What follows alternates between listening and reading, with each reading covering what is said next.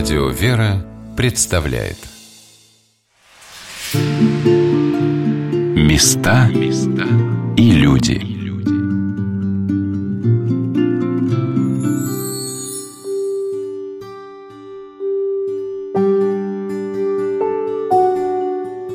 С вами Александр Ратников. Мы находимся в муниципальном образовании Коломяги в Петербурге. И в продолжении знакомства с приходом храма Дмитрия Солунского давайте зайдем в здание воскресной школы, где о храмовых традициях хорового пения нам поведают протеерей Александр Рябков и регенты хоровых коллективов. Меня зовут Рябкова Марина Иполитовна. Я регент любительского хора. В нем поют люди, которым это просто нравится, пение в хоре, которые любят это делать, у которых есть большой интерес просто к этому. Хор у нас, он существует именно с целью богослужебной. То есть любительский хор, который у нас есть в храме, его функция – это пение на службе. И любители поют у нас на буднях почти все службы. Основу нашего хора составляют все-таки прихожане – люди, которые ходили в храм, и вдруг они узнали, что можно еще и петь на службе. И они, конечно, этому очень были всегда рады. Вообще любительский хор, он существовал в нашем храме всегда, с самого его основания. И в советские годы любительский хор пел на многих службах. Конечно, праздничные субботы и воскресенья, потом уже профессиональный хор стал петь, но любительский хор всегда пел у нас много. Для кого-то, конечно, пение в хоре – это просто удовольствие – вот есть такая возможность недалеко от дома приходить и заниматься интересным делом. Для кого-то, наверное, это так начинается. Но для очень многих это именно потребность именно быть в храме и петь в храме. Не столько на концертах искать возможности где-то выступить, а именно петь Богу. Что важно, иметь слух или иметь веру? Слух иметь тоже надо, потому что если мы будем, конечно, петь фальшиво, очень будет трудно тогда молиться всем вокруг нас. Может быть, нам и будет легко, а всем вокруг будет трудно. Но обязательно, конечно, человек должен понимать, где он находится и для чего он поет, для кого он поет. То есть человек должен быть верующим однозначно.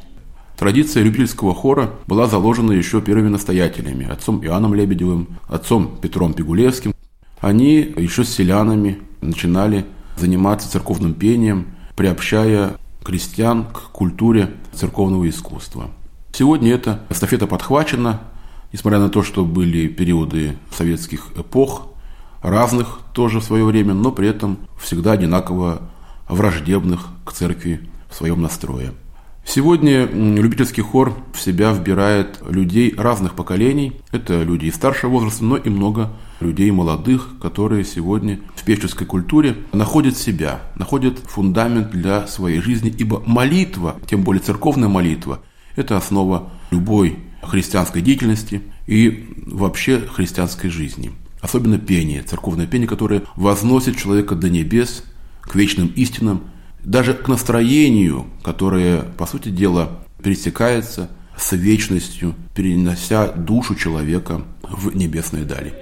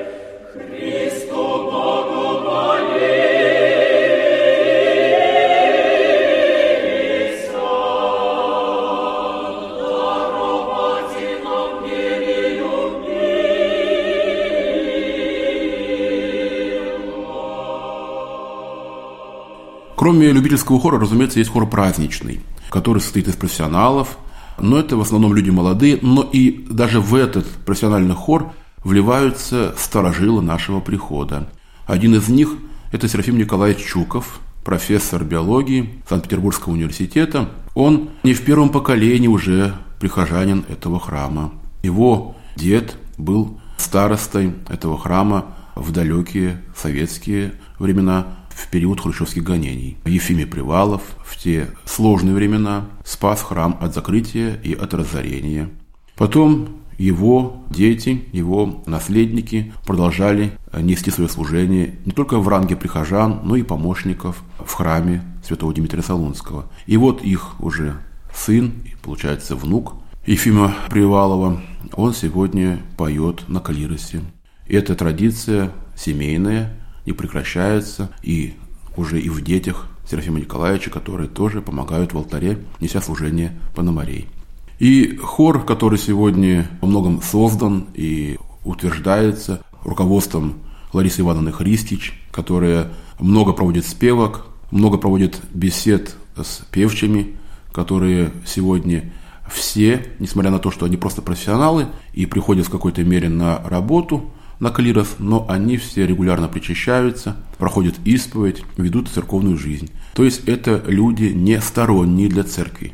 И в нашем храме всегда и при других регентах была поставлена задача настоятелям, что на клиросе не могут быть люди чуждые молитве, чуждые вере, чуждые традиции. И если такой человек попадал на клирос, то он со временем был вынужден или поменять свою позицию, свое мировоззрение, или, разумеется, с сойти. Потому что не могут славить Бога люди с холодными неверующими сердцами. И вот мы на репетиции хоровых коллективов. В одном из классов ребята постарше. Ненадолго отвлекаю от занятий регента и участниц хора.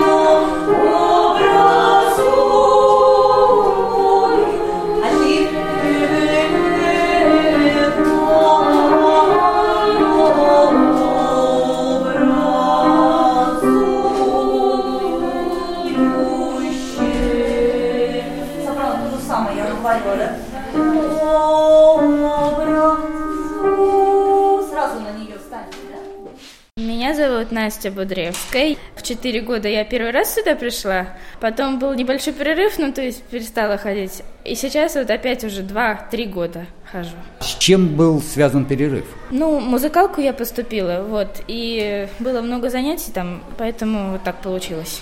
А меня зовут Маша Толометова, я хожу с самого начала основания хора.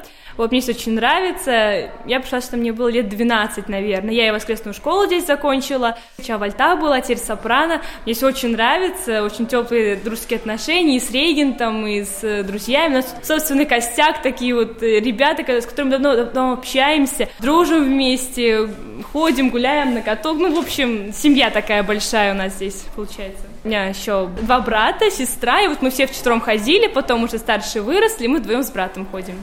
Родители прихожане храма, да? Да, да, и я тоже прихожанка, прям мне здесь и крестили. Есть возможность сравнить занятия, ты ходила в музыкальную школу. Я есть в чем-то отличие? В следующем году заканчиваю. Ну как отличия есть, конечно. Тут мы на службах поем, готовимся к службам. Там как бы просто песенки, но ну как бы не то чтобы просто песни, концерты всякие. Детские литургии, вы в них ведь принимаете участие? Да, да конечно, вот мы поем полностью литургию. Сначала мы пели со взрослым хором, то есть вот э, часть песнопения он поет, часть песнопения мы поем. А со временем уже стали петь в большом храме, в малом храме крестильном сами полностью. Когда уже всю службу выучили, маленьким да. были, не знали, а сейчас все выучили, уже всю службу поем. То есть вы можете уже и со взрослыми в хоре равноправно принимать участие? В общем-то, да, ну как бы нас еще пока что боятся. Ну, я иногда пою вот с любительским хором. Вы уже взрослые люди, закончится школа, общеобразовательная, я имею в виду, там куда-то придется поступать, что-то делать, э, жизнь закрутит. А храм-то останется, хор останется? Да, конечно, у нас Катя и Артем. Катя уже заканчивает второе высшее учебное заведение, Артем учится в Москве, и он на Пасху приезжает, на Рождество поет с нами, даже в сценках участвует. То есть он не забрасывает нас, мы тоже его любим все время, ждем каждую Пасху. Вы что-то еще и делаете да, да. сценическое? На празднике мы устраиваем сценки всякие разные. Например, на Рождество мы устраивали представление. Ну да, сценку такая у нас была. На концерт обычно приходят прихожане храма, то есть вот их приглашают, вешают объявление, что вот детский хор выступает, все хорошо, прекрасно. Мы ставим в основном для них. Вот в прошлом году у нас 70 э, лет э, Победе было, и пришли как раз-таки ветераны с медалями, сделали очень трогательное представление, там прям все плакали, ну, было потрясающе на самом деле. У нас сценка отдельно шла, потом песни шли, всем очень понравилось. А вот для чего вам это нужно? Это больше для души, да, это духовное развитие, во-первых, во-вторых, это все-таки очень, очень теплые отношения, у нас тут большая семья. Друзья. Да, это очень на самом деле ценно. Поэтому... Потому что мы вырастем ну вот, вырастем, и что? Поступим во всякие учебные заведения. А церковь-то все равно должна остаться. И как бы эти воспоминания, и мы же все равно будем ходить, ну как бы, когда сможем. И будет очень уютно, тепло. Да, и к тому же это связь все время тоже с храмом, да. с воскресной школой, люди, все. Это очень важно. А в школе там все похуже, все более казенно? Понимаете, здесь все-таки люди православные. Это, это тоже очень, очень важно лично для меня. А там я в коллективе, конечно, не, мне нормально, человек общительный, то есть мне не сложно. Но тем не менее, другие ценности совершенно, совершенно другие ценности, даже разговоры други, на другую тему совершенно. А здесь у меня все-таки что-то поближе мне гораздо, чем в общеобразовательных школах. Ну вот, а я учусь э, в медицинской православной гимназии. У нас директор православный, поэтому там все попроще, чем вот у Маши. Мы можем общаться на всякие православные, религиозные темы. И там у меня тоже есть друзья, но как-то тут все-таки поближе, тут храм, тут более так не знаю, дом второй. Ну, как бы школа это тоже дом, но тут когда более... Адовского Юлия Павловна. Юлия Павловна, вы занимаетесь уже с подростками, с юношами. Кто они такие? Откуда они приходят? Откуда они берутся? Основная масса детей – это дети прихожан. Они бывают с родителями в храме, на службах, поэтому они все это слушают, все это знают, нотные слова и все остальное. Но наравне с ними же у нас ходят и дети обычные, которые не прихожане дети. Они из обычных семей, которые бывают там, может быть, раз в месяц, раз в полгода на службах э, с родителями, но это не помешало им прийти к нам в храм, также заниматься. То есть любой ребенок может прийти к нам в хор с музыкальным образованием, без музыкального образования. То есть любой ребенок, это для него будет все доступно. То есть мы уделим всем внимание. Главная задача, наверное, да, не то чтобы научить, научить Учиться можно где угодно. В музыкальной школе, дома, с частными преподавателями. Сейчас огромный выбор э, педагогов, которые готовы вам помочь, и домой к вам придут, и к себе пригласят, и все. Здесь основное, это, наверное, все-таки пение в храме вырастить э, будущих верующих людей, такие, которые со смыслом проживут свою жизнь, с интересом,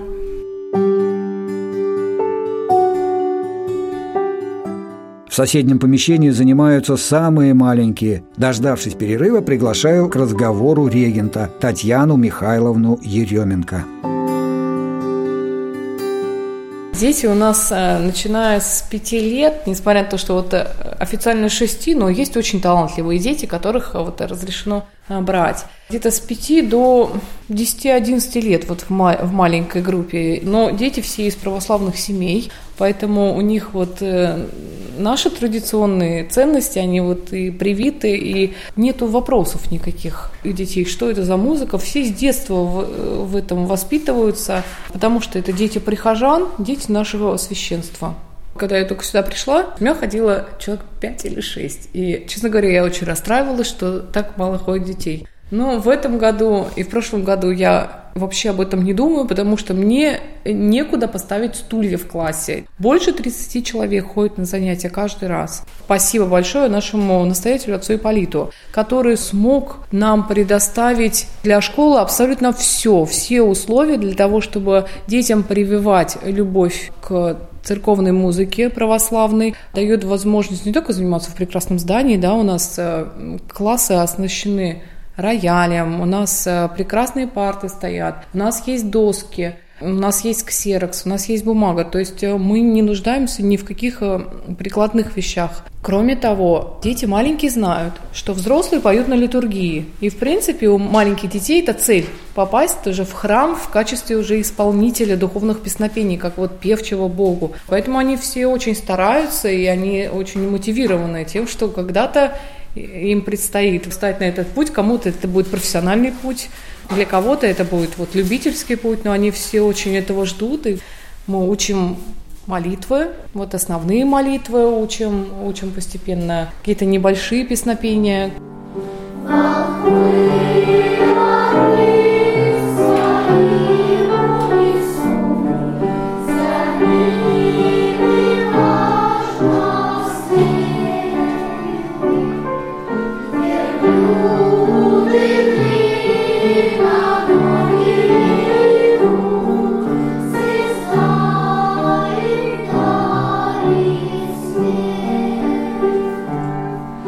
We shall.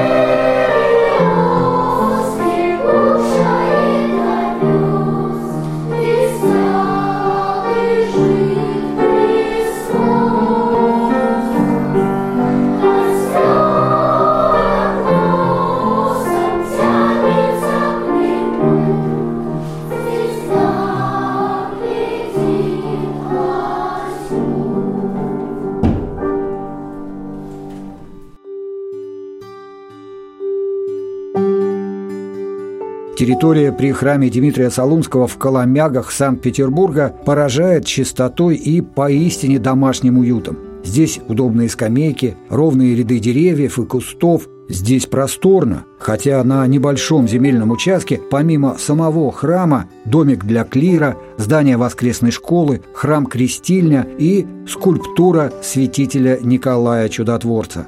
С вами Александр Ратников и наш гид протеерей Александр Рябков.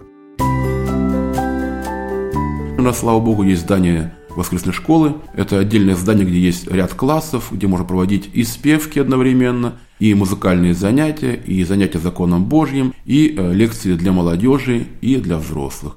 Слава Богу, это здание, благодаря пожертвованиям прихожан и пожертвованиям благодетелей, меценатов, сегодня существует и сегодня очень-очень помогает нам в нашей церковной, общественной, культурной жизни.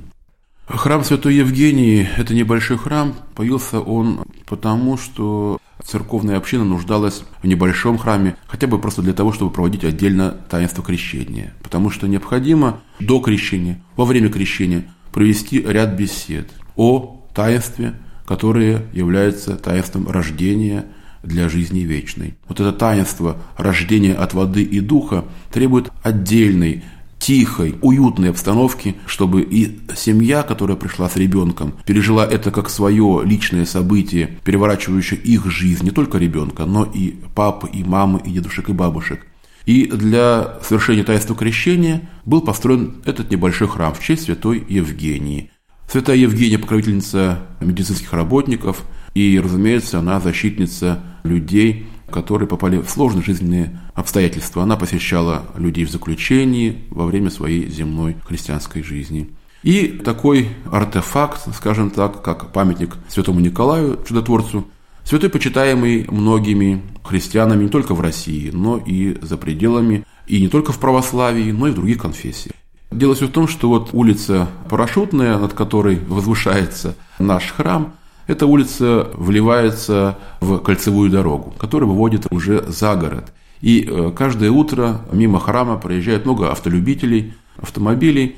И святой Николай с горы, благословляющий водителя, путешествующего, всегда вдохновляет и поддерживает любого человека, который сегодня, может быть, выезжает из города по своим делам в какое-то дальнее путешествие.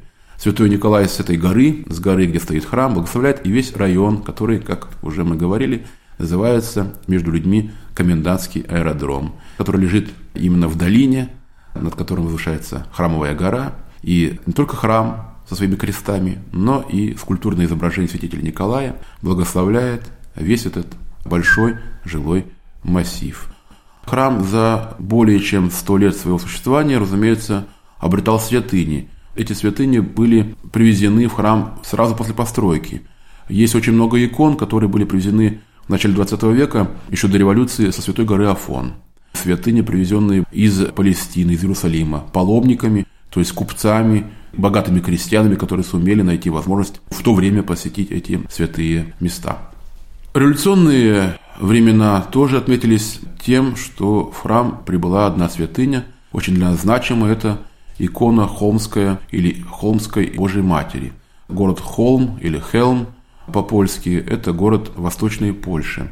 Эта икона пребывала в э, монастыре православном на территории царства польского, которое входило в состав Российской империи. Это был Яблочинский Свято-Ануфриевский монастырь.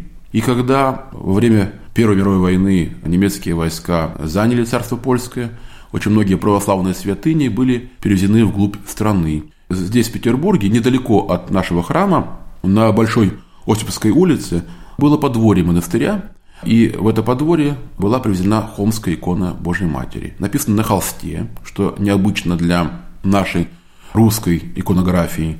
И эта икона хранилась сначала вот на этом подворье, и потом, когда в 20-е годы был монастырь закрыт, некоторые сестры претерпели гонения, многие сестры просто уехали обратно в царство польское, которое тогда стало отдельным независимым государством.